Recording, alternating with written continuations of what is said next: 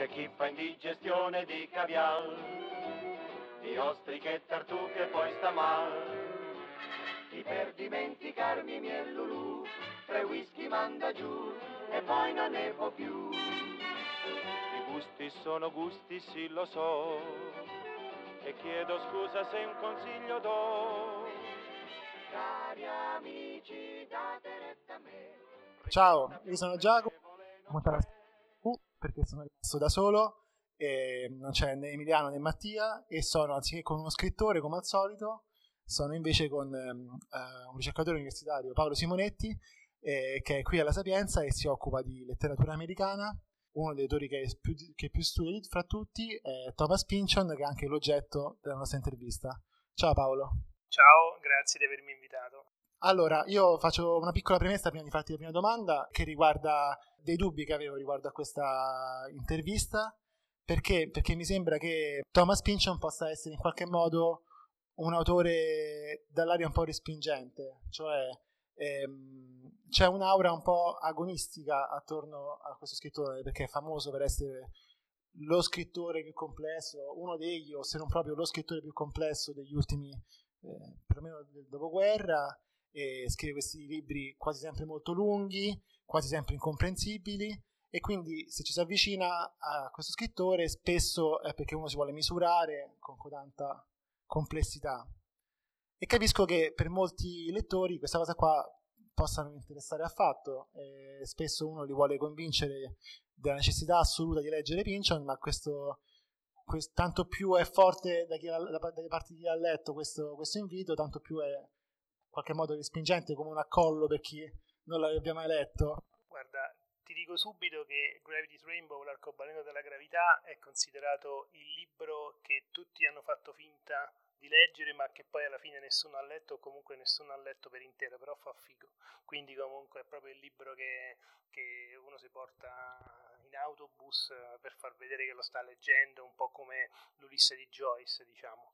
E come l'ho scoperto io Pinchon? Allora io Pinchon, con Pinchon ci sono cresciuto, nel senso che mio nonno lavorava alla Bompiani e Bompiani è la casa editrice che ha pubblicato Pinchon in Italia per la prima volta e nella sua diciamo, scaffale nella sua libreria. Sin da piccolo io mi ricordo che c'era questa copia di V, il primo romanzo di Pynchon, eh, con questa copertina verde acqua, eh, con questa ragazza in copertina che esce da una, da una V, quasi una sorta di immagine alla pop art, un po' così, alla Andy Warhol, diciamo. E io ovviamente a parte ero piccolo e poi non, non l'ho letto, cioè, però sapevo che esisteva Pension e sapevo che c'era questo romanzo che non aveva un titolo, cioè aveva come titolo soltanto la, la prima lettera. Fast forward a quando mi sono laureato, io mi sono laureato nel 2003 con una tesi che non c'entra niente con Pension perché era sulla poesia di Silvia Plath e la professoressa con cui facevo la tesi non ha creduto al fatto che io avrei, avrei fatto in tempo a laurearmi nella sessione di luglio. Quindi io avevo finito la tesi, diciamo, verso agosto-settembre, però dovevo aspettare dicembre che, per la discussione della tesi. Adesso ce ne stanno 700 di, di sessioni, una, una, ogni mese. All'epoca c'era, se perdevi luglio, c'era dicembre. E quindi io avevo bisogno di cambiare, proprio di cambiare argomento, di cambiare eh, aria. E capito in libreria, sarà stato ottobre 2003 circa, e vedo la copertina e proprio il volumone di Gravity's Rainbow, edizione Burr, 900 pagine mi sembra, e passa. Io sono sempre stato affascinato dai romanzi enciclopedici, da queste opere mondo, Moby Dick, Don Quixote, Joyce, eccetera.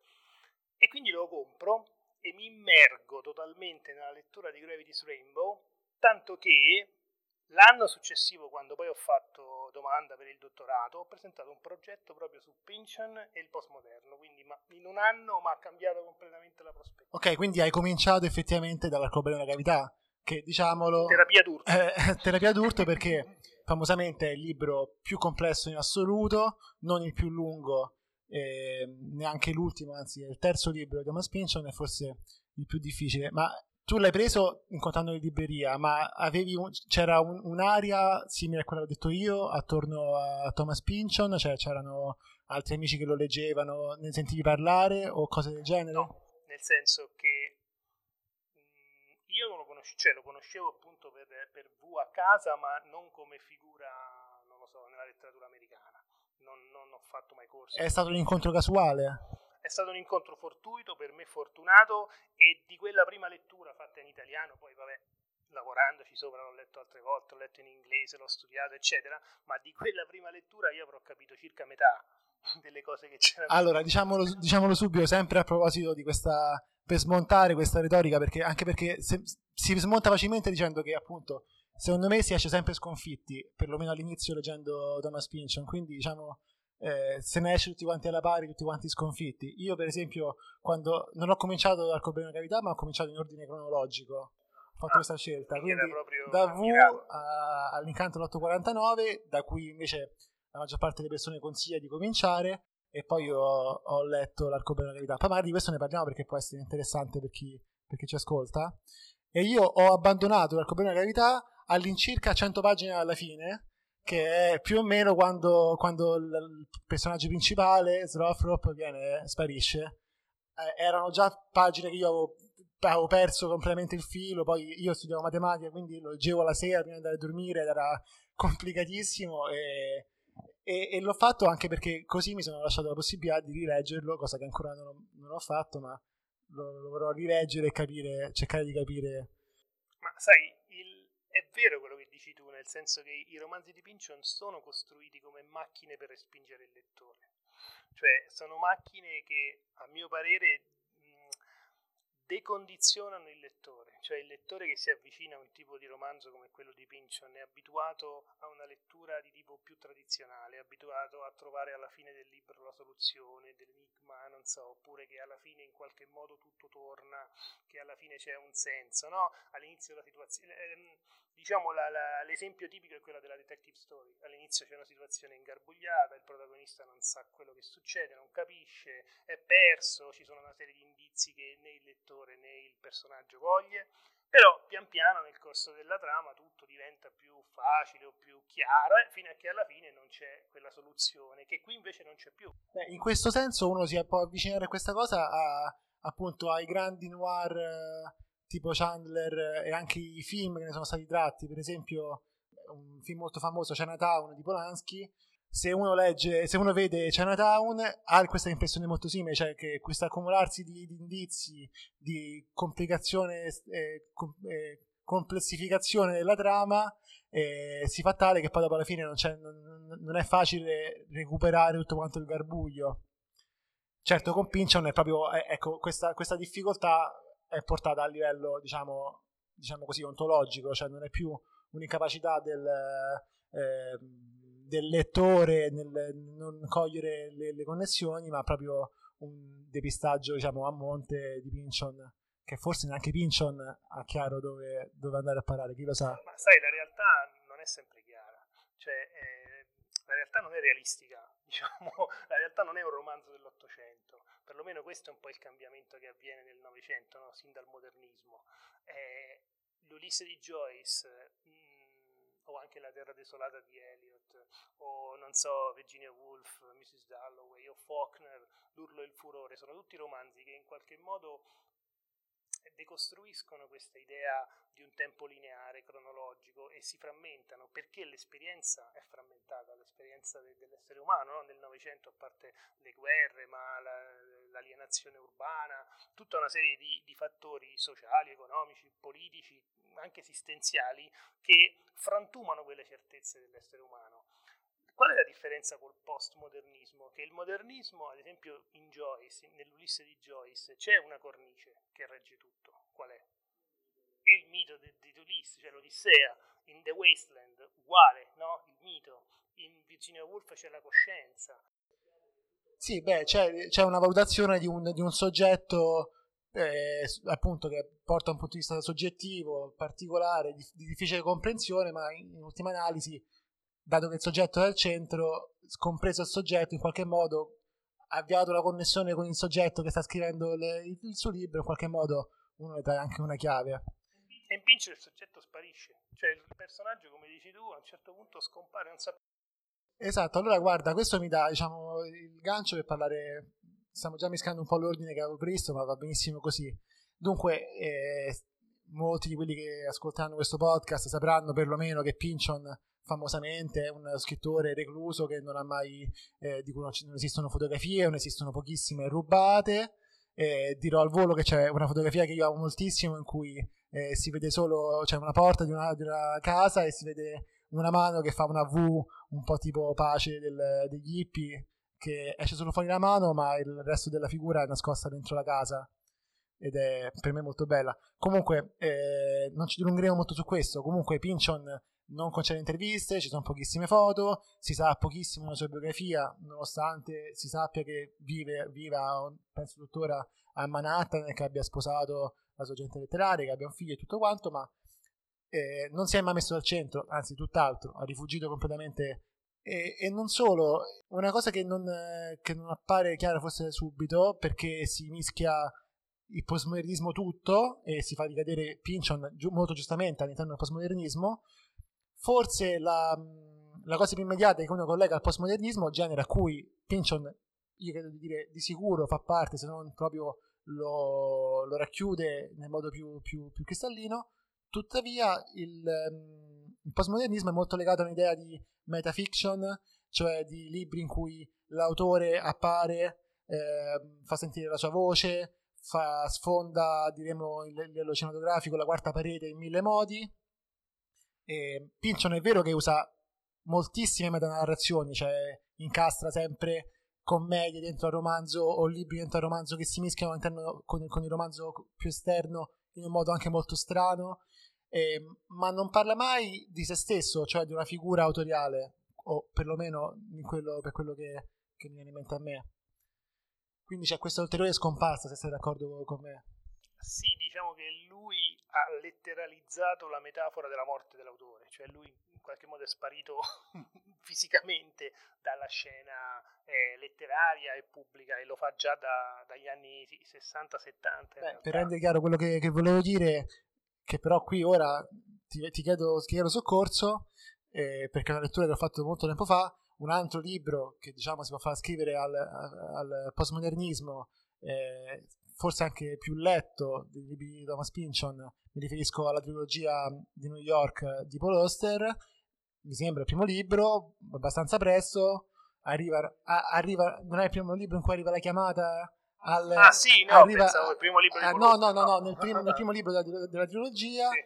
arriva la chiamata al, al protagonista e richiede, che è un detective, che chiede di cercare Paul Oster proprio, giusto era così?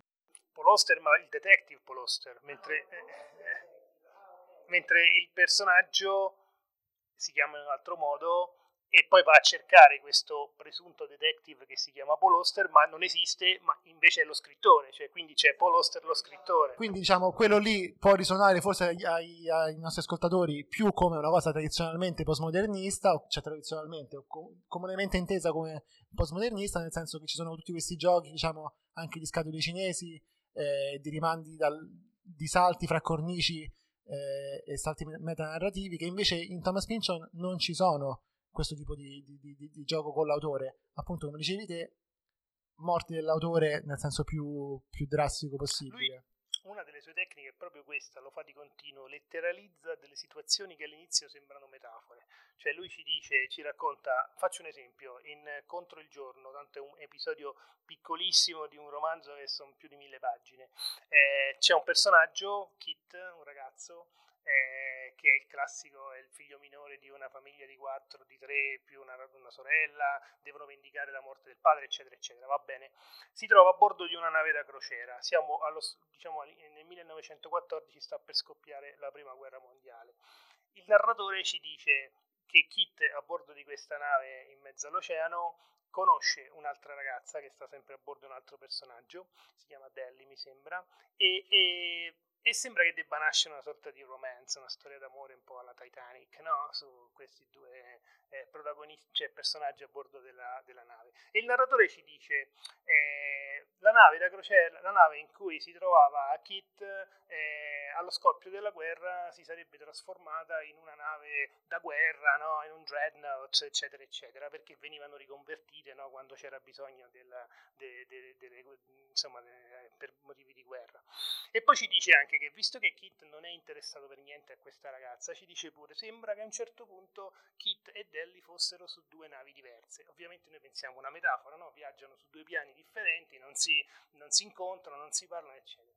A un certo punto arriva la notizia via radio, il marconista coglie la notizia dello scoppio della, della prima guerra mondiale e la nave fisicamente si trasforma, tipo un transformer, cioè diventa automaticamente una nave da guerra e quindi diventano due navi. E quindi effettivamente una rimane lei sulla nave da, da, crociera e Kit essendo maschio probabilmente poi sarà toccato dalla guerra eccetera si ritrova sulla nave da guerra. Quindi una metafora che noi ovviamente lettori avevamo inteso all'inizio come una metafora diventa letterale cioè diventa veramente guarda questo è interessantissimo e mi ritrovo completamente. Io sono vengo eh, prima di questa intervista eh, dall'impresa di aver letto Mason e Dixon, che è mm, uno dei due libri con cui Thomas Pynchon esce fuori da un lunghissimo silenzio perché eh, L'arcobaleno della gravità, che come abbiamo detto è il terzo libro, è stato pubblicato nel 73, ci sono 50 anni, arriveranno 50 anni a breve della pubblicazione. E, mm, e invece questi altri due libri, Mason e Dixon e Vineland, escono negli anni 90, quindi Inciso, tu hai un'idea di cosa ha fatto in quei vent'anni Thomas Pynchon? È andato a letto presto, come Noodles.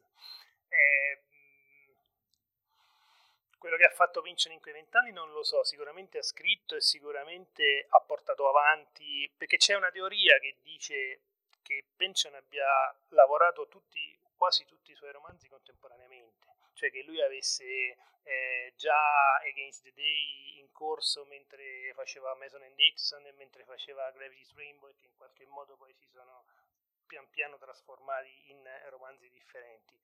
Questo sinceramente io non lo so, però è chiaro che Pynchon è un autore che ogni volta che esce un suo nuovo libro, io spero ancora che ne esca un altro, ma chissà, eh, spiazza il lettore, cioè non è mai come quello precedente tanto che questo ha generato anche del, dei fraintendimenti critici. Quando è uscito Vineland tutti si aspettavano un altro eh, Gravity's Rainbow e invece Vineland tutti hanno detto ah, eh, Pinchon facile, Pinchon si è svenduto. Sì, eh, Wallace, dei Fosse Wallace disse mi sa che ha perso troppo tempo sul divano a mangiare le merendine, una cosa del genere, guardare le schifezze in televisione. Che, questo non lo sapevo, era meglio che non lo sapevo. Comunque, perché insomma, non è proprio che ami Fosse Wallace, però in linea di massima sì, eh, probabilmente quello è stato un tempo necessario per metabolizzare il lavoro di Gravity's Rainbow. Ah, perché se ci pensi appunto anche il fatto che la figura sia reclusa, vent'anni, quelli sono, magari ci sono dei scrittori che continuano a vivere un'attività giornalistica, un'attività di qualche tipo, non so, di opinione, che in qualche modo esistono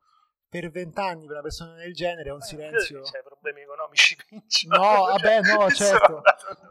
Ah, no, certo. credo. No, tra l'altro, tra l'altro, diciamo, lo lasciamo, credo, in California negli anni 70 e rispunta a Manhattan negli anni 90. Sposato alla Sposato con la sua agente. Lui da giovane, da, da, ragazzo proprio, ha fatto lavori su strada, cioè metteva il catrame sulle strade. Ah, questo non lo sapevo. lo. Con tutto che mi sa che non doveva essere povero di famiglia. No, Come... il padre era un, faceva parte del mm, consiglio comunale, non so, di, di Long Island tipo? Eh, Long Island però c'è Glen Cove, Glen Cove a Long Island e quindi probabilmente non so gli aveva trovato il lavoretto No, perché poi c'è una stirpe, cioè, non solo lui era andato alla Cornell, che comunque è un'università prestigiosa, a cui certo non si arriva o si arriva molto difficilmente dalle classi più basse. Ti dicevo, scusa, torno indietro a questa cosa di realizzare le metafore, perché appunto una grandissima fatica leggere Mason e Dixon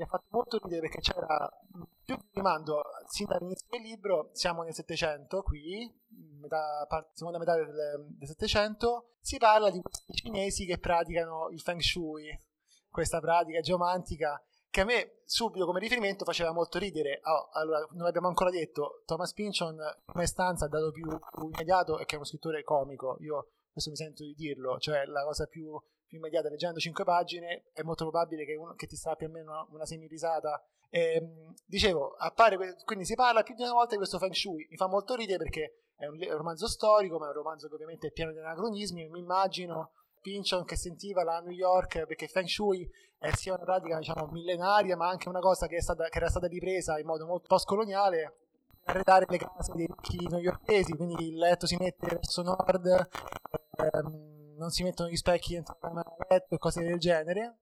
E, e, ridevo, dicevo, vedi, ha messo sto, sto Feng Shui che evidentemente lo fa ridere oggigiorno, negli anni 90, lo mette nel 700. Poi finalmente eh, compare un cinese, un personaggio cinese esperto di Feng Shui, oltre metà del libro, quindi oltre 500 pagine, e spiega e ha delle battute, Pinchon gli regala delle battute bellissime in cui spiega che per il Feng Shui tracciare delle linee sul terreno è un, come infliggere una, una ferita alla, alla, terra. Ora, di cosa parla Mason e Dixon? Parla di questi Mason e Dixon che sono un cartografo e un astronomo che hanno segnato una linea la linea che divide il Maryland dal, da Pennsylvania, ma comunque una linea dritta che poi divide anche il sud e il nord degli Stati Uniti, quindi è la linea che traccia la, il confine nella guerra, nella guerra, civile. Ebbene, tutta questa, questa metafora del Feng Shui che fa ridere, che non si capisce, serve per dire che Mason e Dixon stanno infer- inferendo una ferita alla Terra. E non, non, solo, poi a un certo punto la Terra, e, e questo anche ritorna ricorrentemente dentro il libro, la Terra effettivamente è un animale vivo. E a un certo punto lui dice a tal punto è un animale vivo che come noi abbiamo delle cavità al nostro interno che partono da, da, dalla nostra bocca e finiscono nel nostro eh, posteriore, così allora ci deve essere, se, se, davvero la Terra è come noi un essere vivente, allora deve avere dei buchi. E allora letterizza questa metafora mettendo un mondo all'interno del, della Terra, con la Terra cava. Insomma, questo dà sia l'idea, forse diciamo, dilungando un po' troppo così presto all'interno dell'intervista, però diamo sia l'idea di come, di come, è necessario fare dei salti, diciamo, anche molto lunghi, dispendiosi per capire quello che fa Pinchon, ma anche appunto questa complessificazione e diciamo anche materializzazione delle, delle metafore di cui parlavamo. Sì, dobbiamo fidarci di Pinchon, nel senso che non è importante capire tutto man mano che si legge, così come nella... Eh, immaginiamo un, uno di quei videogiochi open world dove chiaramente non è che tu ti metti a visitare qualsiasi cosa, magari ti godi il paesaggio, eh, sì, poi incontri un personaggio, accetti la missione che ti dà quel personaggio. È uguale con Pension, cioè mh, mm, sì, uno può anche fare il detective e andarsi a cercare tutti i dettagli, tutti i particolari, perché ci sono anche gli strumenti, c'è una Pension Wiki eh, su, online dove si possono eh, insomma cercare tutti i riferimenti, eccetera. Ma è secondo me molto più gratificante, molto più eh, cioè lo apprezzi molto di più, molto più coinvolgente lasciarsi proprio trasportare dalla narrazione. Tu non consigli ai tuoi, ai tuoi studenti, per esempio? Gli studenti leggono perché devono passare l'esame e perché devono studiare. Io parlo di un lettore. No, no, dico, consiglieresti di usare, non consiglieresti quindi di usare per esempio Wikipedia o appunto queste Pinchon Wiki, tutti questi i companion che si trovano? Se, se ti va, sì nel senso se ti va perché ti stimola e perché mentre leggi ti viene, cioè, succede sempre un fenomeno particolare con Pynchon, una cosa simile a quella che stavi dicendo tu con il Feng Shui. Cioè tu pensi, leggi un, romanzo storico, leggi un personaggio, un evento e dici ma che cretinata, questo è chiaro che se l'è inventato, è assurdo. E poi vai a cercare magari e scopri che invece è vero, mentre le cose che sembrano magari più plausibili sono frutto della sua immaginazione. Quindi questo è un altro lavoro ancora che si può fare, cioè andare a ricercare poi la realtà dietro, dietro i fatti, ma non è necessario, cioè la letteratura si legge per piacere, quindi uno secondo me dovrebbe lasciarsi proprio contagiare e, e andare avanti come ho fatto un po' io la prima lettura. Anche se non capisci qualcosa, vai avanti, fidati di Pynchon, perché Pynchon poi alla fine sicuramente ti cambia la prospettiva. Sì, anche perché è vero, perché essendo che ha di, mo, appunto questa idea, per esempio, che ho preso del, del, della Terra come essere vivente, in realtà uno si rende conto che il Mason Dixon aveva anche al, diversi altri ingressi, quindi in realtà, essendo che è una rete, è difficile, diciamo, entrarci in prima istanza, ma è anche vero che ci si può entrare da tanti, da tanti punti differenti, quindi forse ci si anche tardi, però poi una volta che uno entra è tutto un pochino più chiaro, insomma, e ognuno ha la sua, diciamo, via d'entrata, anche a seconda di cosa, su dove può seguirlo, cioè servono anche delle conoscenze particolari. Per esempio, io seguo Pinchon per alcune cose di fisica e di matematica, più che altro di fisica. Ecco, io le, tutte quelle parti sulle formule matematiche in Gravity's Rainbow le ho saltate, te lo dico subito, perché non, non era proprio il, cioè, quello che mi interessava, però magari quando si arriva che ne so, all'anatra meccanica di Vaucanson in Mason and Dixon e lì magari mi ha stimolato, ho detto ma aspetta, vediamo un attimo se è vero e quindi poi mi sono informato perché quando si parla di romanzo enciclopedico significa proprio questo, cioè che tu puoi scegliere un aspetto, un punto come un'enciclopedia e poi da lì crei un intertesto perché una cosa ti rimanda un'altra, ti rimanda un'altra ed ecco qua che hai fatto la rete che dici tu. Sì, Arada Meccanica che è una delle, una delle cose che perfettamente ricordo di aprire Wikipedia su Vaucanson, questo scienziato del, eh, francese illuminista che crea questo, questo, questo robot, automa, automa, diciamo, robot antelitteram che è capace di ingurgitare del cibo e poi fare espellerlo tramite feci, quindi diciamo... E, ah, quello ha un senso, io per esempio quello non, non credo di averlo capito bene dentro Missione Dixon, che senso abbiano questi automi. Non, Perché non tutto deve avere un senso, tu nella vita tutto... Il senso è quello che gli dai tu, cioè la lettura che tu gli dai cioè, è proprio questo opera. Ecco, diciamo, non sono riuscito a attribuirgli un senso, ecco, ecco diciamo così. Sì. Senti, um, stiamo dando appunto l'idea di che effettivamente Pinchon è uno scritto, quello che si definisce uno scrittore di idee.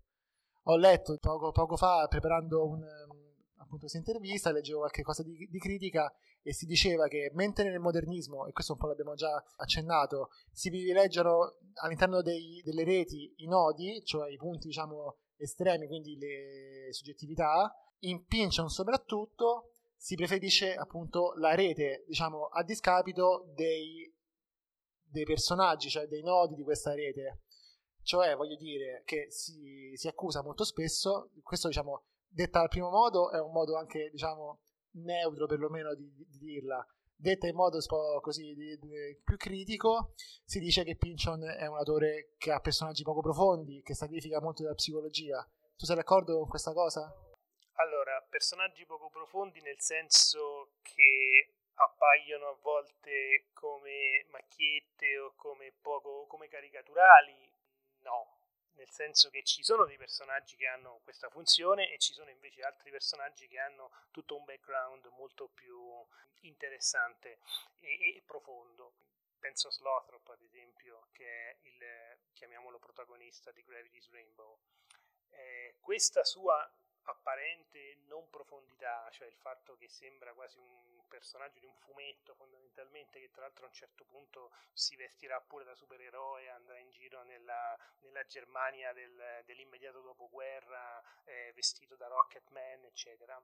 A un primo livello, quindi diciamo a livello superficiale, è sicuramente a ridere, cioè nel senso è, un, è una maschera, chiamiamola così. Poi però se noi andiamo a a leggere un po' più in profondità, cioè a vedere effettivamente qual è la funzione di questo personaggio all'interno del romanzo, una delle funzioni, visto che magari ce ne ha parecchie, e capiamo che ha tutta una storia, un passato di violenze anche familiari del padre che in qualche modo l'ha venduto, sembra, perché tutto sembra con Pinch, non siamo mai sicuri di niente, però sembra che l'abbia venduto a una multinazionale per usarlo come cavia, hanno fatto degli esperimenti su di lui. Ora sì, a un primo livello, è tipo so, Spider-Man, cioè il personaggio fumettistico, a un secondo livello magari invece è una metafora, ancora una volta, di, di dinamiche un po' più complesse, quindi dipende sempre dal, da come lo vogliamo leggere, dall'occhio del lettore fondamentalmente. E, e in, scusa, in Gravity's Rainbow ci sono dei passaggi lirici, penso alla storia d'amore tra Roger Mexico e Jessica, eh, oppure dei passaggi eh, molto drammatici, quasi cioè, fa, fa, male leggere alcuni passaggi per, per proprio la, la, la, crudeltà, la, crudi, la crudezza di, eh, insomma, di alcune scene. Quindi sì, fino a un certo punto. Diciamo. Io forse ho l'impressione, questo non so se, se sei d'accordo, che appunto molto spesso si, si consiglia di cominciare a leggere Pinchon eh, dall'incanto dell'849 che forse, è, essendo anche il secondo libro, forse è un libro un pochino più freddo. Tu sei, sei d'accordo su questo? È un libro più, se- è un libro più corto, è un libro diciamo più, più immediato e forse un pochino più freddo, forse? Allora, eh è un discorso un po' complesso, poi fermami se divento troppo, troppo palloso. Però eh, lo stesso Pynchon eh, nell'introduzione alla sua raccolta di racconti, che è l'unico saggio, l'unico punto in cui Pynchon parla in prima persona, quindi parla di se stesso e parla di quello che scrive, dice, ah ma mh, mm, Crying of Lot 49 eh, in quel romanzo, anzi dice quello era un racconto che poi quando l'hanno venduto gli editori l'hanno, l'hanno, commercializzato come un romanzo, dice ma lì io ho dimenticato tutto quello che avevo imparato nel primo romanzo che è V. Quindi sembra quasi no, dire vabbè, lasciarlo come un'opera minore di, di secondo piano.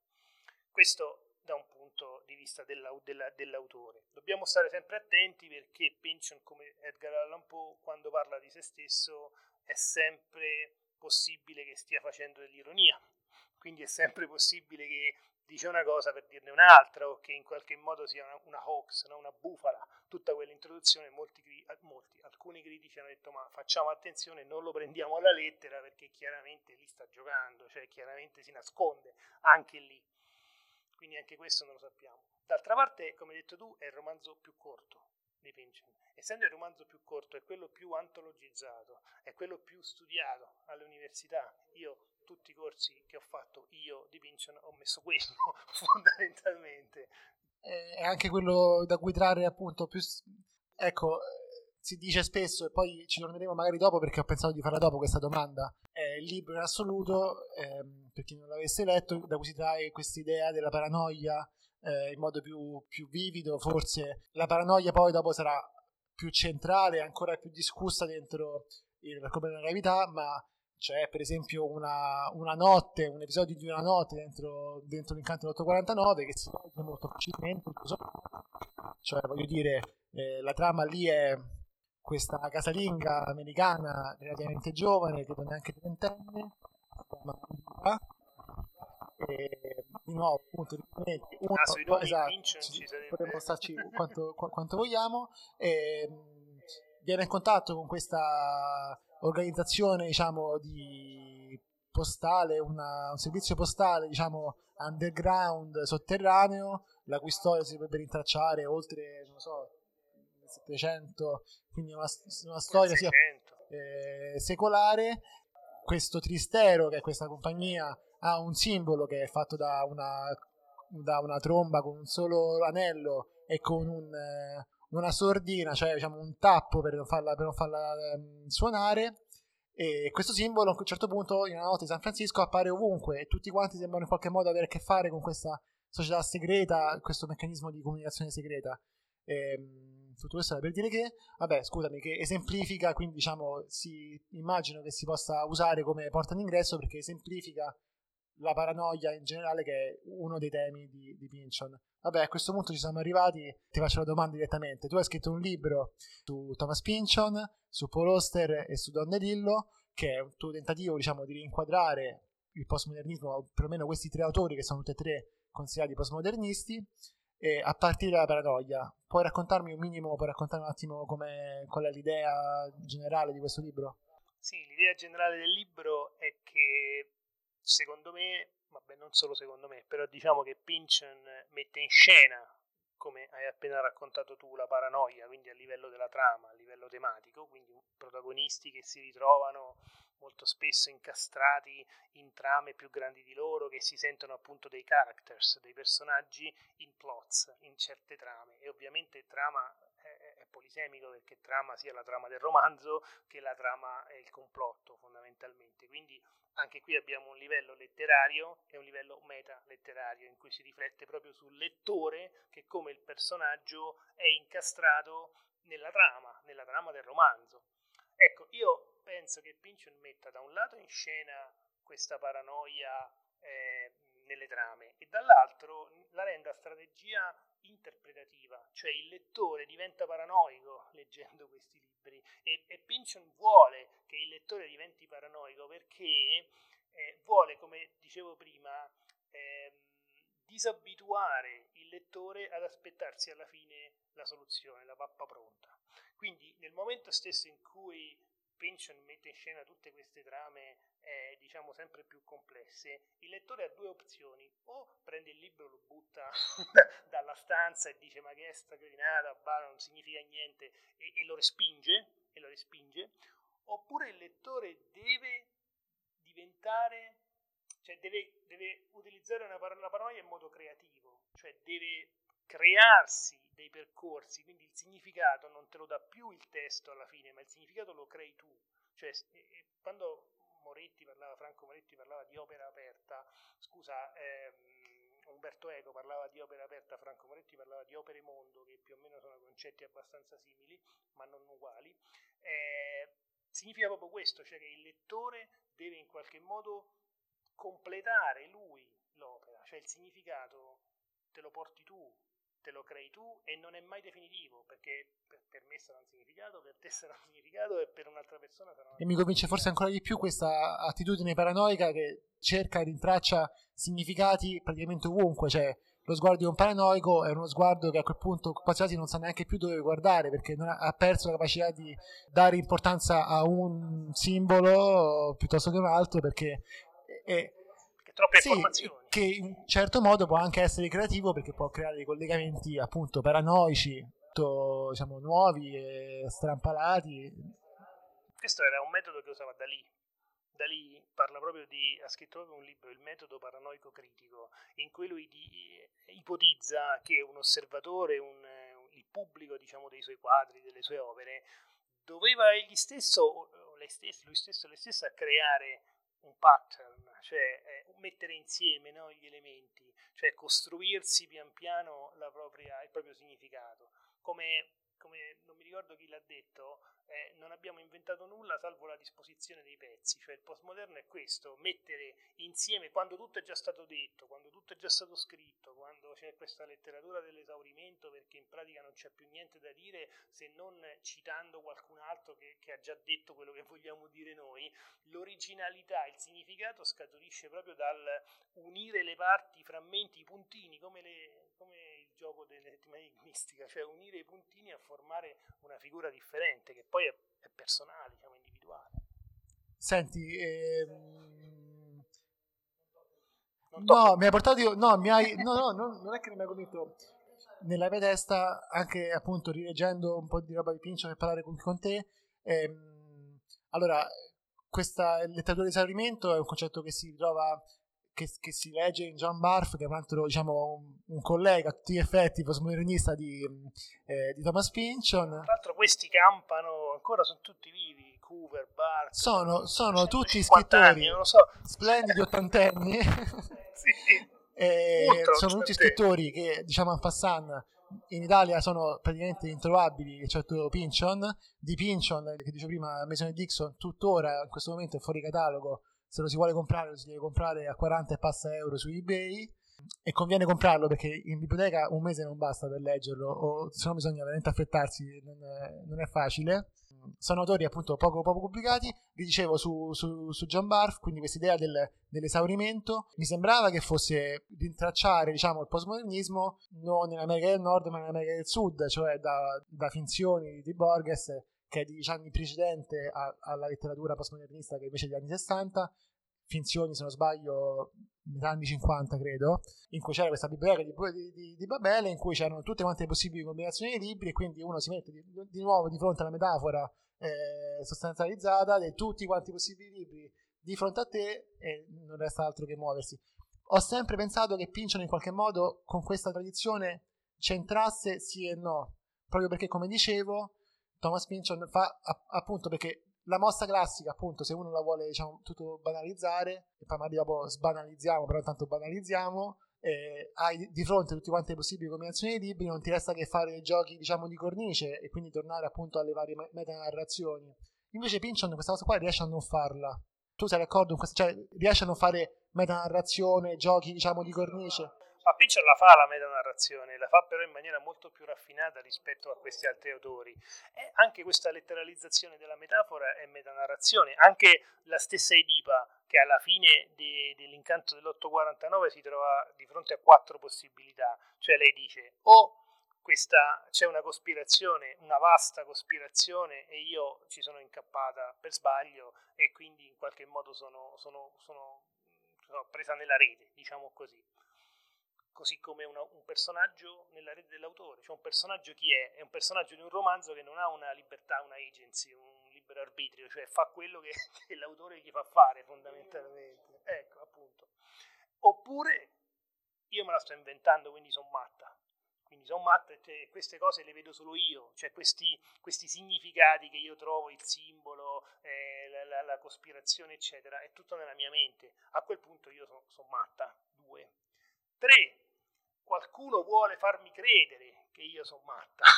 quindi in qualche modo c'è un, diciamo, un mastermind, diciamo qualcuno dietro che in qualche modo ha, ha finto un po' questa cospirazione per farmi in qualche modo eh, perdere all'interno di eh, questa.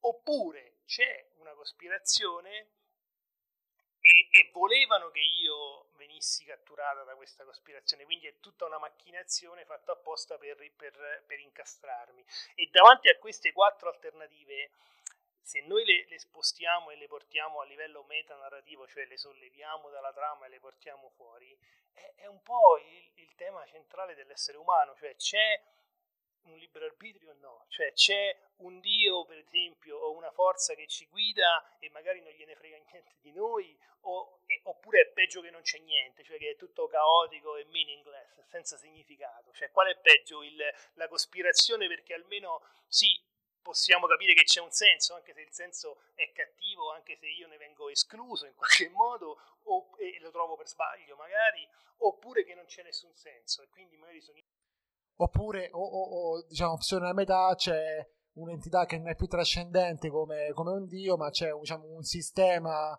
oligarchico di persone di potenti con la P maiuscola da cui io diciamo sono governato e sono escluso e sono lontano quindi non accedo alla verità in qualche modo. Qui questa è l'idea di Jameson. Frederick Jameson è un altro teorico marxista della del postmoderno che dice che la cospirazione, la teoria della cospirazione è un po' eh, l'ultima risorsa di chi si sente escluso dalla società e quindi devi, devi dire che c'è qualcuno a cui dare la colpa, cioè devi dire che il fatto per cui io sono escluso, io sono un outsider, io sono povero, io non ce l'ho fatta, è colpa di qualcuno, Elon Musk, eh, Bill Gates, eh, eccetera, che mi tiene escluso. Quindi è in una realtà che ormai è diventata totalmente complessa indecifrabile, c'è una sorta di rassicurazione nel dare la colpa, nel dire è colpa sua. Cioè... Sì. sì. certo, no, eh, sono cadute le grandi narrazioni per cui sarai redento in paradiso, o per cui arriverà una rivoluzione, o per cui diciamo tutto sommato le cause sono riscontrabili nel sistema economico, eh, diciamo, mi rimane solo questo complotto fatto in casa, questa narrazione fatta in casa, non così solida quanto, quanto queste altre, ma perlomeno anche personale, anche più orizzontale, meno calata dall'alto, forse direi. E, e questa è la metanarrativa in Pinchon, cioè perché se noi questo, per questo processo lo spostiamo nel romanzo, l'autore scrive, crea una trama, mette il personaggio all'interno e decide lui, cioè lui il demiurgo Bene, mi hai, convinto. Senti, allora la, mm, la domanda successiva riguarda in qualche modo sempre la paranoia, paranoia che mm, per eccellenza è indotta da una sostanza, la sostanza della marijuana, se si fuma si incorre in paranoie, anche qui si può, eh, si può usare questa paranoia dal punto di vista creativo, cioè questa cioè la paranoia è come se fosse diciamo, lo slittamento di uno stato di, di, alterazione mentale che può essere usato anche nel lato positivo quando permette connessioni differenti, cioè è comunque una, un'apertura alle connessioni. La marijuana è, ci ricollega agli anni 60, agli albori dell'inizio della carriera di Thomas Pynchon.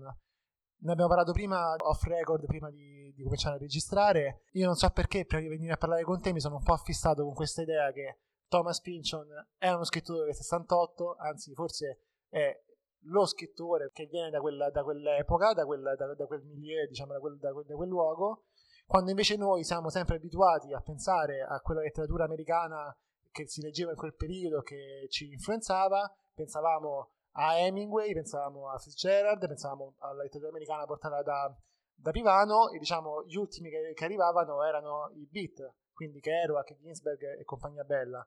Questi erano i libri che si leggevano mentre si ascoltava Bob Dylan, mentre si ascoltava appunto i cantautori folk e che, e che accompagnavano diciamo, la generazione del 68.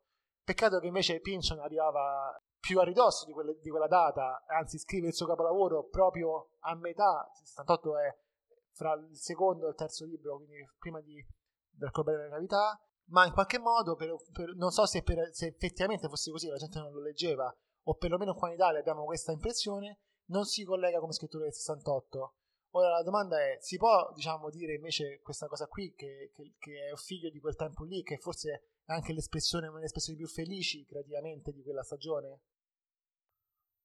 Allora, il 68 è una cosa italiana, cioè nel senso il 68 come lo intendiamo noi è, è, un po' diverso, cioè c'era già stato in America, noi come al solito le cose ci arrivano sempre con qualche sì, anno. diciamo, di... quello che culmina anche in America con il 68, quindi diciamo i figli dei fiori. Allora, per gli anni 60, cioè gli anni 60 per Pynchon sono, sono il punto d'origine, sono il punto d'origine, come hai detto tu, della sua carriera, ma anche delle sue trame, cioè tutte, quasi praticamente tutti i romanzi, a parte Mason and Dixon, eh, tornano in qualche modo al 68 o comunque agli anni 60, perché se consideriamo che Gravity's Rainbow, che è ambientato nel, nell'immediato secondo dopoguerra, alla fine comunque finisce in un cinema di Los Angeles degli anni 60, eh, mh, poi parliamo di Vizio di Forma, che è comunque ambientato di nuovo negli anni 60. Eh, Vineland è ambientato negli anni 90 o fine degli anni 80, anzi nell'84, anche lì un anno orwelliano, pure quello è interessante, ma c'è tutta una parte del romanzo che torna indietro agli anni 60, quindi lui sente, lui è figlio praticamente degli anni 60. Eh, la differenza qual è? La differenza è che ad esempio in, nell'incanto dell'849 gli anni 60 sono il periodo in cui scrive, cioè la, eh, non è un romanzo storico, chiaramente la, la, trama corrisponde, è ambientata nel periodo in cui lui scrive, quindi 66, quindi è contemporaneo. Quando rivisita gli anni 60 più avanti, lo fa con nostalgia o lo fa con eh, uno sguardo retrospettivo. Ad esempio in Vineland lui torna indietro, siamo già negli anni 90, eh, a 1990, lui torna indietro e degli anni 60 non vede più quella diciamo euforia quasi paranoica di, di Edipa o, o, quella bohemienne quasi beat di V, di v. vede invece la repressione cioè vede invece il momento in cui il governo eh, Nixon eccetera comunque in qualche modo hanno mm, come si dice si sono comprati gli hippie in un certo senso cioè li hanno eh, fatti diventare parte del sistema cioè quindi si sono venduti in qualche modo. E quando ci ritorna ancora una volta in vizio di forma e siamo già che è primi anni 2000 mi sembra lì addirittura diventa una sorta di sguardo nostalgico cioè di un mondo che nel 69 che è ambientato nel 70 69 70 proprio finisce cioè qualcosa del tramonto è qualcosa che non c'è più eh, infatti sono, cioè, sono, molto d'accordo, io lo continuo a leggere, forse eccessivamente, questa forse è una fase in cui mi sono un po' fissato, come uno scrittore che appunto, come dici te, nei primi tre libri sta vivendo gli anni 60 e quindi è espressione, è come se f- facesse da filtro di quel movimento in un modo creativo, straordinario, geniale. Dopo pa- passano questi vent'anni, Mason e Dixon in qualche modo è un'eccezione, anche se, anche se nel 700 Mason e Dixon, i due personaggi del romanzo, incontrano per esempio Benjamin Franklin, Thomas Jefferson, sono personaggi che suonano la chitarra, una, una proto-chitarra, fumano l'erba anche loro, c'è la canapa, quindi diciamo di nuovo torna, torna quel, quell'immaginario lì, ma comunque mi sembra a quel punto un eh, sessantottino, diciamo così, un, eh, un, ex hippie estremamente nostalgico, ma estremamente, insomma, nostalgico in qualche modo, non solo nostalgico ma anche arrabbiato, politicamente impegnato a rivendicare tutte quante le possibilità che c'erano in quegli anni e di cui lui era la voce e che sono stati appunto comprati, se non stroncati e repressi nei modi più eh, assolutamente non solo per via economica, diciamo per tutti quanti gli addolcimenti del consumismo, ma anche per via repressiva. Eh, in vizio di forma eh, io ho l'impressione appunto perché Pinchon è un plotter in tutti i sensi, fa le drame, fa dei complottismi, ma anche lui in qualche modo non è esente da un complottismo più, più genuino. Cioè, secondo me, in vizio di forma, lui paventa la possibilità, e qua appunto magari più gente si può ricordare perché ha visto il film, paventa la possibilità che ci sia qualcuno che mette l'eroina nei movimenti diciamo di protesta e si sa che ci sono insomma delle più o meno notizie fatti quasi accertati del fatto che movimenti come Black Panther fossero stati stroncati dall'immissione dell'eroina. E se andate a vedere bene, eh, Doc Sportello all'inizio litiga con, con, il, con il detective, ma alla fine ci fa pace perché anche il detective era stato estromesso dalla polizia perché forse perché ha visto che quella, quella nave, come si chiama la nave lì fuori, non mi ricordo, quella nave fuori dalla pizza di la Golden Fang forse aveva a che fare qualcosa di più alto, di più, da cui appunto molti dei personaggi prendevano l'eroina. Insomma, tutto questo per dire che Thomas Pynchon torna e rivendica quelle possibilità là ed è arrabbiato ed è forse ancora più politicizzato negli anni 90 di quanto lo era negli anni 60. Come no, è contro. Thomas Pynchon è contro, cioè lui, lui nei suoi romanzi c'è sempre una counterforce, una controforza, che, che, le, le, sue sono tutte contro-narrazioni, cioè lui va contro la versione ufficiale, lui va contro stereo, i vari stereotipi della storia, lui va contro eh, l'idea appunto che passa del, degli hippie come un gruppo di insomma fattoni, eccetera. Cioè, quindi eh, è chiaro che sia politicizzato, cioè non, non mi sembrava neanche necessario, eh, come si dice, rimarcarlo, cioè è ovvio, lui quasi tende all'anarchismo se vogliamo. Cioè. A mio avviso sì, c'è bisogno perché la persone che ho fra i miei coetanei, fra i miei, insomma, fra gli altri ragazzi che conosco e leggono, questa impressione di, di, un autore così impegnato cioè, non è presente secondo me il fatto che sia un personaggio 68 eh, uno può anche non pensarci, ma secondo me domanda un po' così, gossipara. Io ho, ho, penso che Thomas Pynchon fosse anche molto vicino a delle personalità del 78, per esempio, lui era amico, testimone di nozze di Richard Farigna, che è questo diciamo, cantautore, cantante folk, ma anche scrittore, ha scritto un libro con un titolo bellissimo che è Così giù, che mi sembra di stare su in italiano e si traduce abbastanza bene dall'inglese. E, Farigna muore molto giovane, Uh, ma aveva, sp- aveva, fatto in tempo a sposare John Bites. John Bites era stata, insomma, aveva avuto una liaison anche con Bob Dylan. Insomma, non è escluso il fatto che Thomas Pynchon conoscesse, magari girasse anche con, che ne so, con Bob Dylan, con figure del genere. Sicuramente è probabile, ma di Thomas Pynchon è stato detto tutto. A un certo punto era stato accusato di essere una bomber, poi a un certo punto avevano pensato, ipotizzato che fosse Salinger, che in qualche modo fosse, che nel momento in cui Salinger era sparito diciamo, da, dalla scena, eccetera, era, era arrivato Pynchon e quindi qualche giornalista aveva fatto l'ipotesi che fosse Salinger eh, nascosto, diciamo, e Pynchon ha, scritto sul giornale ha risposto not bad, try again. Non male, provate di nuovo, cioè nel senso lui ci si divertiva con queste cose, quindi lui sicuramente poi è stato in Messico eh, per un certo periodo, quindi sicuramente gli ha ipotizzato che la sua sparizione sia dovuta forse anche un po' a, delle, a una paura di persecuzioni politiche, eccetera, proprio per via di, di, delle sue conoscenze. Eh, nell'ambito, adesso non voglio dire del terrorismo, però insomma di questa sempre counterforce. Non lo sappiamo e ci interessa il giusto, secondo me, nel senso... Beh, diciamo, diciamo che un dato biografico che conosciamo, sappiamo che eh, Thomas Pynchon, uscito dall'università, vabbè, lui, lui ha passato due anni in marina, torna all'università, anziché studiare ingegneria o fisica, anzi, fisica, se si riscrive a lettere, va a lavorare per la Boeing, che oltre a costruire gli aerei civili che tutti quanti noi prendiamo, costruiva anche attrezzature, diciamo, strumenti militari e, e scriveva i, le istruzioni, le, il manuale d'uso, quindi era un'interfaccia fra chi costruiva questi strumenti e poi chi li utilizzava in guerra. In qualche modo era, è, è stato fortemente invischiato con queste forze che dopo contrasteranno tutto il resto della vita. Sì, sì, eh, implicato sicuramente o comunque le conosceva da vicino.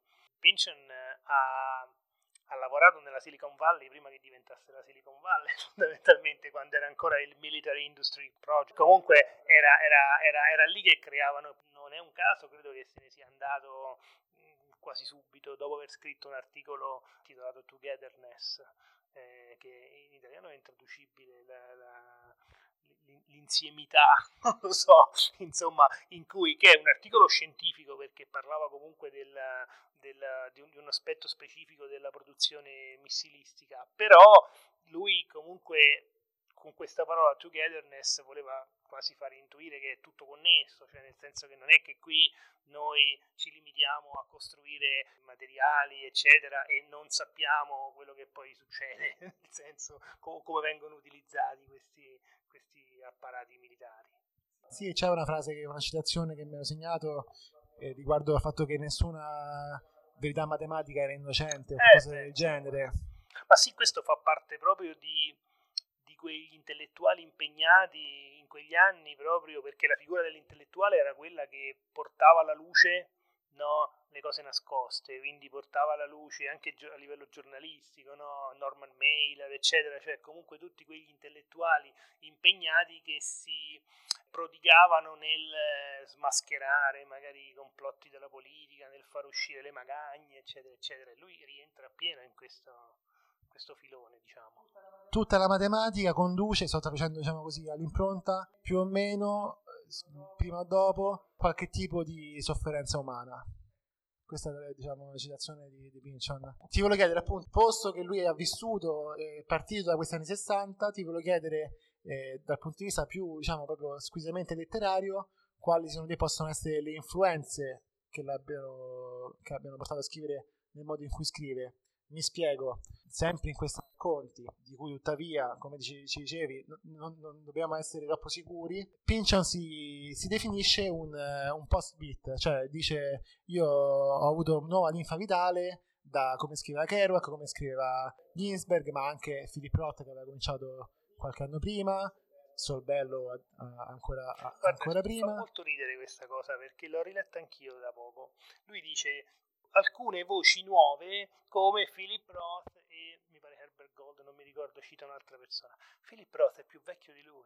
Philip Roth è del 1933, Pynchon è del 1937. Philip Roth il primo romanzo che ha scritto è del 1959. Pynchon il primo romanzo è del 63. Quindi mi fa ridere che lui dica una, una voce nuova. Cioè, capisci? C'è sempre tutto da prendere con le pinze. Scusa, eh, eh entrambi, entrambi, tra l'altro, hanno scritto il primo libro ecco, perché, con i numeri. Il primo libro a 26 anni, che è tanto tanto eh, diciamo, la raccolta Goodbye Columbus di, di, di Philip Roth, ma v, eh, il fatto che, che Thomas Pynchon abbia, letto, abbia scritto V a 26 anni è una cosa che chiunque legga anche solo 10 pagine di quel libro dovrebbe mettergli paura. C'è un altro, un altro aneddoto che non so se, se l'hai notato, se non lo nota nessuno Pynchon ha fatto il trailer di Vizio di Forma, se ti ricordi. Cioè, no, scusa, di Bleeding Edge, di come, um, come è stato tradotto in italiano? Eh, la, la cresta dell'onda. dell'onda. Vabbè, ci sarebbe da dire sul titolo. Ha fatto un video, cioè non c'è lui ovviamente, però è stato fatto un trailer per il romanzo. E a un certo punto c'è, un, c'è un'inquadratura dove si vede un'edicola, una bancarella lungo sicuramente non so se è l'Upper West Side, eccetera, tutta piena, foderata di libri di Roth, cioè, e si sente la voce che dice He's everywhere, cioè è ovunque.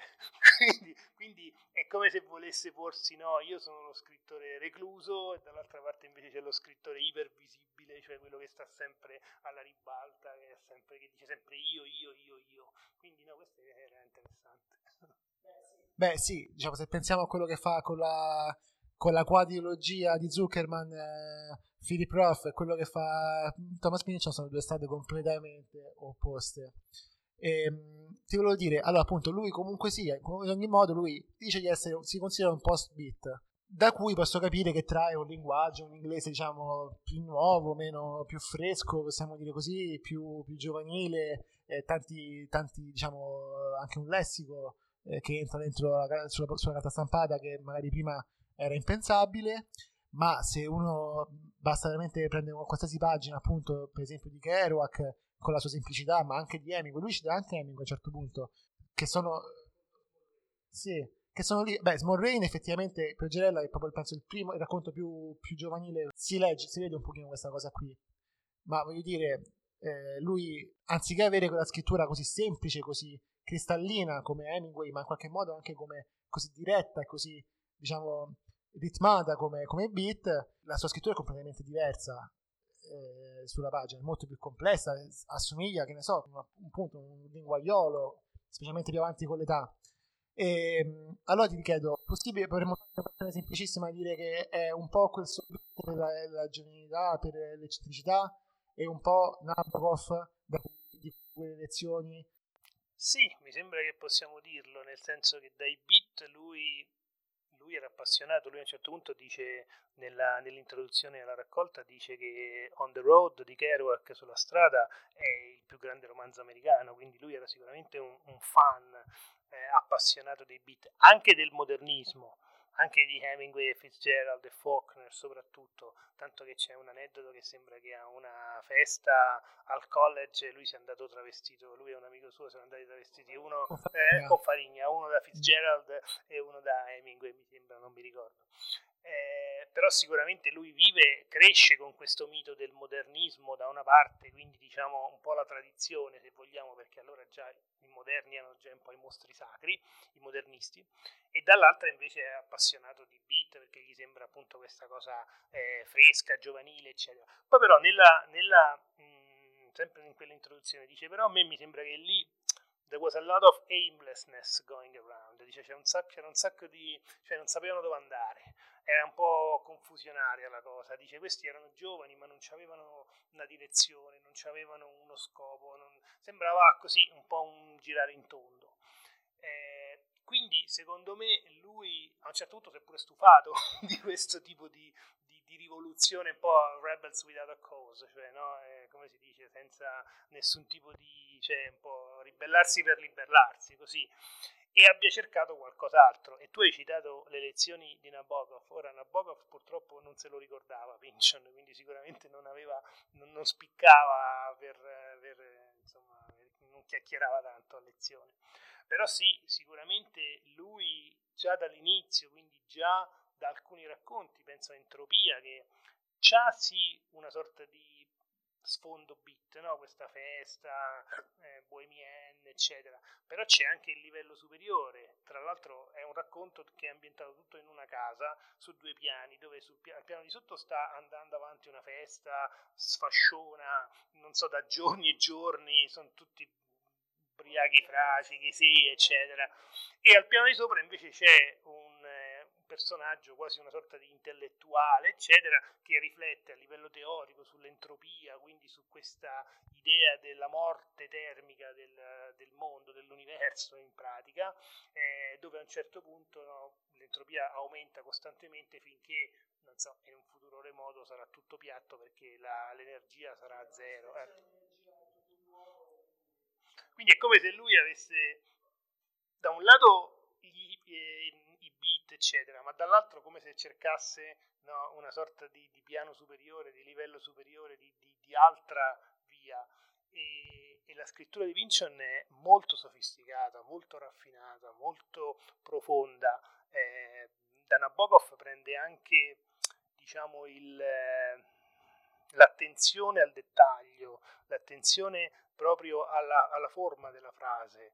Eh, Pynchon non, non è lui paranoico, cioè nel senso lui mette in scena la paranoia, ma, ma, è una strategia, cioè è tutto molto ben pianificato, anche quando sembra casuale, caotico, non è che butta lì, diciamo, la scrittura, è tutto molto pensato. E infatti è geniale proprio per questo, perché alla fine mh, è come se stesse, come dici tu, come hai detto prima, costruendo un frattale. E perché costruire un frattale è molto più difficile secondo me che costruire no, la scrittura hemingwayana per carità anche quella non è che insomma la buttiamo via però è un, è un procedimento diverso. Quindi sicuramente siamo siamo a metà come dici tu tra Nabokov e i beat ma siamo anche a metà tra diciamo cultura elevata cultura alta eh, letteratura proprio con la L maiuscola e eh, arte popolare, quindi inserisce, che so, eh, jingle, pubblicità, canzonette, battutacce, eh, volgarità, eccetera, eccetera. Quindi si muove sempre su questo, su questo doppio livello, questa doppia strada. Beh, eh, la, la, frase in assoluto, forse anche a cui appassionati di non tengono di più, è keep cool but care. Quindi sii cool, sii sofisticato, figo, eh, giusto, anche care. Quindi distaccato, quindi diciamo parte Nabokov, but care, quindi parte più calda, parte più anche più bassa che, che si che si spacca le mani non è solo un gioco diciamo raffinato letterario da campus. Sì sono le, entropia è, secondo me entropia è anche l'ultimo, l'ultimo racconto di, della raccolta di racconti eh, che in italiano è un lento apprendistato. L'ultimo racconto si chiama l'integrazione segreta. Secondo me sono entrambi due io forse dato che si consiglia sempre di parlare dell'incanto 49 suggerirei, se tu sei d'accordo, di partire anche da, da quei racconti lì. se non altro per, per, vedere che non stiamo parlando di un genio assoluto che non viene di un alieno, perlomeno in quei racconti lì si sente un po' uno scrittore che è ancora più giovane, perlomeno nel caso di, di Entropia, che fa degli, insomma, che non è proprio sempre così tanto preciso e così tanto inarrivabile quanto negli altri, negli altri libri, quindi me è un buon, una buona porta d'ingresso. Non so se stai d'accordo. L'hai mai insegnato Entropia? No, no. Io suggerisco di cominciare da quello che vuoi, cioè nel senso veramente un libro lo devi scegliere perché quel libro ti chiama, perché quel libro lo vuoi leggere. Eh, quindi non ti posso dire io da dove cominciare, nel senso è come quando vai al canile e devi scegliere il cane, cioè non, sì, quello ti può dire allora questo è più anziano, questo ti consiglio perché è più giovane, questo è più cattivo, questo eh, sta male, eccetera, eccetera, questo prendilo perché sennò domani lo, lo, non so, lo sopprimono, eccetera. Sì, tutto questo è, è, valido, però un libro ti deve chiamare, cioè tu devi voler leggere un libro, se tu lo leggi perché boh, te lo dice qualcun altro, perché ti senti in dovere, eccetera, è tutto un altro discorso. Su questo siamo molto d'accordo. Posso, posso dire quale forse io non sceglierei come inizio, anzi due sono quelli che, che, non sceglierei come inizio. Uno è Against the Day, contro il giorno, perché... e l'altro è Bleeding Edge. Eh, l'ultimo scritto La cresta dell'onda. Against the Day perché è forse il più complesso a livello di trama, di personaggi, eccetera. Quindi si apprezza, secondo me, se tu già sai, già sei scafato, cioè se già sai qual è il gioco che fa Pinchon e quindi eh, ti sei fatto le ossa magari su Gravity's Rainbow o su V o al limite su Mason and Dixon. Bleeding Edge non lo consiglio come punto di ingresso perché Pynchon, come dicevo prima, è uno scrittore che cambia ogni volta. E in Bleeding Edge lui supera il postmoderno e anzi lo critica, fa ironia, cioè è come se stesse in qualche modo facendo ironia sui romanzi suoi precedenti, sulle tecniche sui precedenti, che ritorna la paranoia, ma ritorna una paranoia quasi, quasi svalutata, quasi poco, poco seria quindi se uno comincia dalla fine si perde cioè, tutto, tutto, il percorso e non riesce ad apprezzarlo.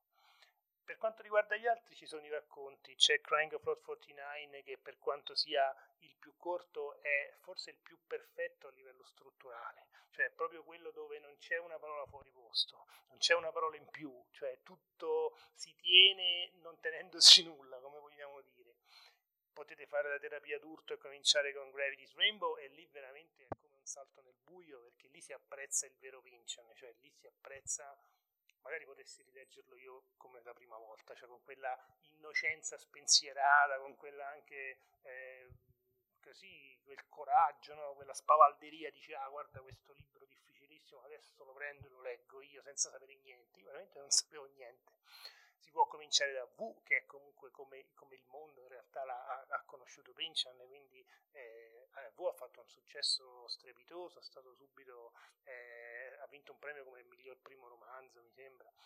Quindi qualsiasi... e c'è Mason Dixon, Mason Dixon è il mio quindi Mason Dixon non posso non consigliarlo, l'unico problema di Mason Dixon è la traduzione italiana. E lì purtroppo devo dirlo, ma non per cattiveria nei confronti del traduttore che ha fatto un lavoro secondo me eroico, ma è che è respingente, cioè è molto più respingente la traduzione italiana dell'originale inglese.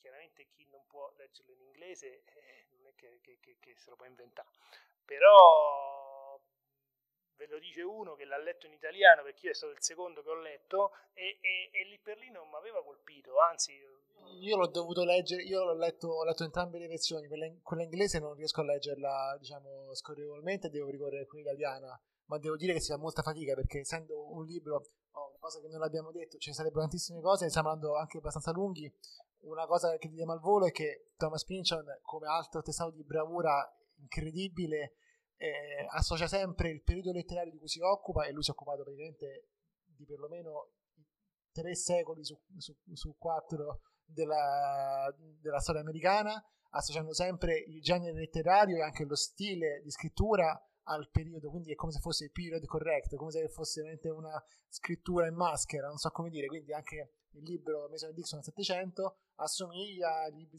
del 700 eh, scritti in America e, e in Inghilterra. E, e, questo tradurlo in italiano effettivamente è veramente molto complicato. Però se tu ci fai caso e prova, ci sono delle parti in italiano che tu non le capisci e, e quindi uno dice vabbè Pinchon è difficile perché non si capisce. Eh no, grazie che non si capisce, non si capisce perché se uno va a guardare quella stessa frase in inglese ce l'ha un senso. Poi uno magari non capisce l'inglese, però eh, cioè, il, il, traduttore ha voluto che Bocchiola, che tra l'altro è, è, è un traduttore rinomato, ci mancherebbe, però ha... Eh, lo dice anche in un'intervista, dice io ho provato a rifare il gioco linguistico di Pinchon mischiando tutta una serie di registri, di, di, di, di temi, di stili, eccetera, diversi. E il risultato è, per quanto stilisticamente molto, molto non so, sorprendente, almeno a mio parere, perché tu lo leggi, è, è un'altra lingua, cioè non è nemmeno italiano quasi, tuttavia è opaco, è, è, oscuro, cioè non si riesce veramente a capire. E forse anche da lì deriva questo mito che Pynchon è incomprensibile. Eh, senti, mh, mm, parlando di Bleeding Edge hai detto che anche Thomas Pynchon ha smesso di fare postmodernista.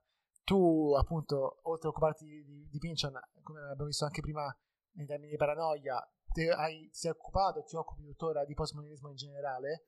Ti volevo chiedere, mi hai detto anche prima, sempre prima che registrassimo, che la mia generazione, quindi diciamo quelli che ormai sono usciti dall'università, ancora ancora leggevano Thomas Pynchon e che ora invece la generazione che frequenta ora le tue aule eh, lo vedono un po' più di malocchio, cioè un po' più diciamo con lontano difficoltà, da loro, sì. lontano da loro.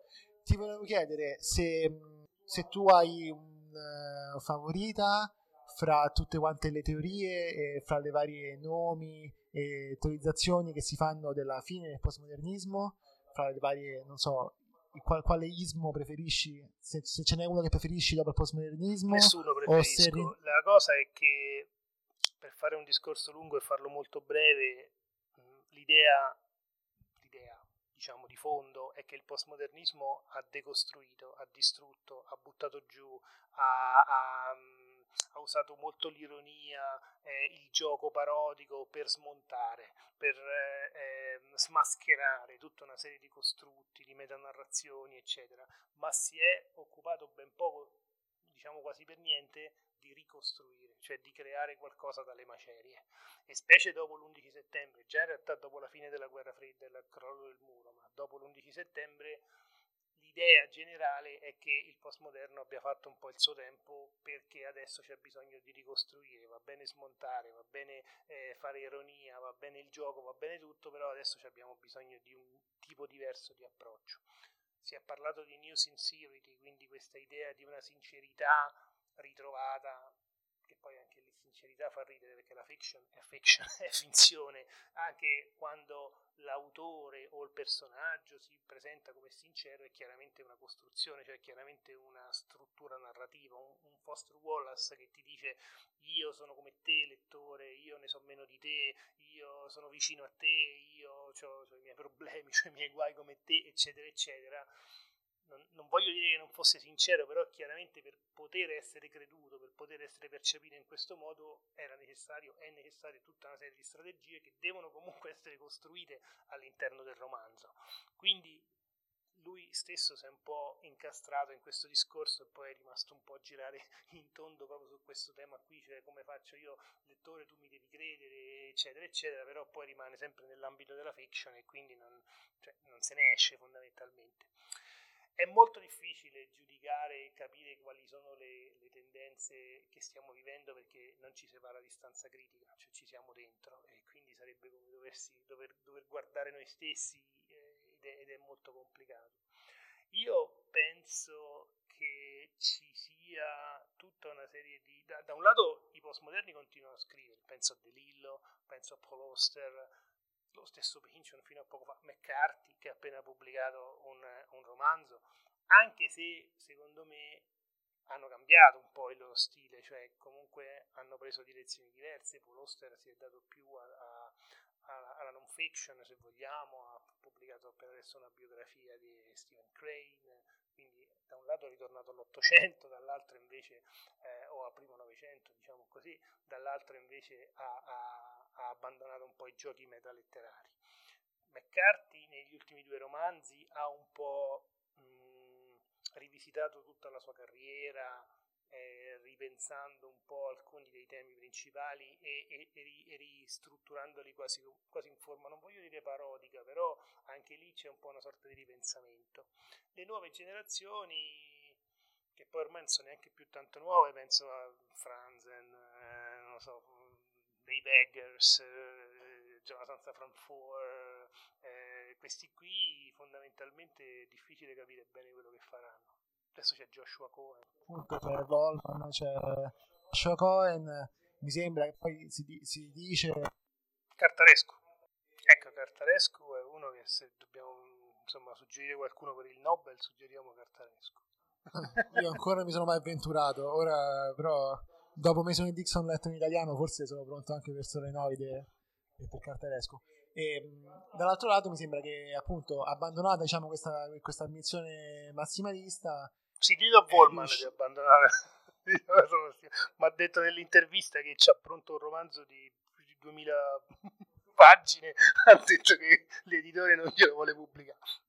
Non so, se sono, non so se sono ancora così appunto attuali. Non so se la gente ha ancora interesse. Forse sì, però a quel punto mi sembra che perda un po' diciamo la pregnanza e diventi più una cosa per lettori appunto forti e così via. Mi sembra che quelli che, che più, di più colgano è appunto questa news in serie di, di Wallace, eh, diciamo, estremamente asciugata, questa non fiction, questa roba qui, però appunto, diciamo, un romanzo, un romanzo, un romanzo importante, grande di non fiction, forse per definizione non si può avere. Non fiction di autofiction, scusami, di, di uh, sì, o, appunto sì, Beh, Però pensa a Griffi che ha appena pubblicato Ferrovie del Messico. Eh, quello è stato definito, io sto a metà, è stato definito un romanzo vincioniano. Ora, il vincioniano secondo me ha poco, però è, è, è, è quello che diremmo oggi un romanzo, una versione diciamo contemporanea del romanzo massimalista e pare che stia facendo scalpore, stia facendo successo, adesso andrà allo strega. Beh, sempre in Italia il mio romanzo, il mio romanzo preferito degli ultimi anni di Francesco Pecoraro, La vita in tempo di pace, che forse con Finchon ha poco a che vedere, ma prende la struttura di Underworld da, da, appunto da, da Lillo, perché va al contrario, sono tutti quanti diciamo, episodi che vanno al contrario del tempo. Anche lì, appunto, certo non è enciclopedico, non è così, insomma, diciamo qualche, qualche influenza. Ma sì, i matti come noi che, che, sono appassionati di mattoni si troveranno sempre e usciranno sempre altri mattoni per, per quelli come noi, per fortuna. Va bene, allora con questo ti ringrazio, ringrazio chi ci ha ascoltato fino a qui. Grazie a te, grazie e a tutti. Ci, e ci vediamo, sentiamo alla prossima puntata. Here's your quote. Thomas Pynchon loved this book almost as much as he loves cameras. Hey, over here, have your picture taken with a reclusive author. Today only, we'll throw in a free autograph. But wait, there's more.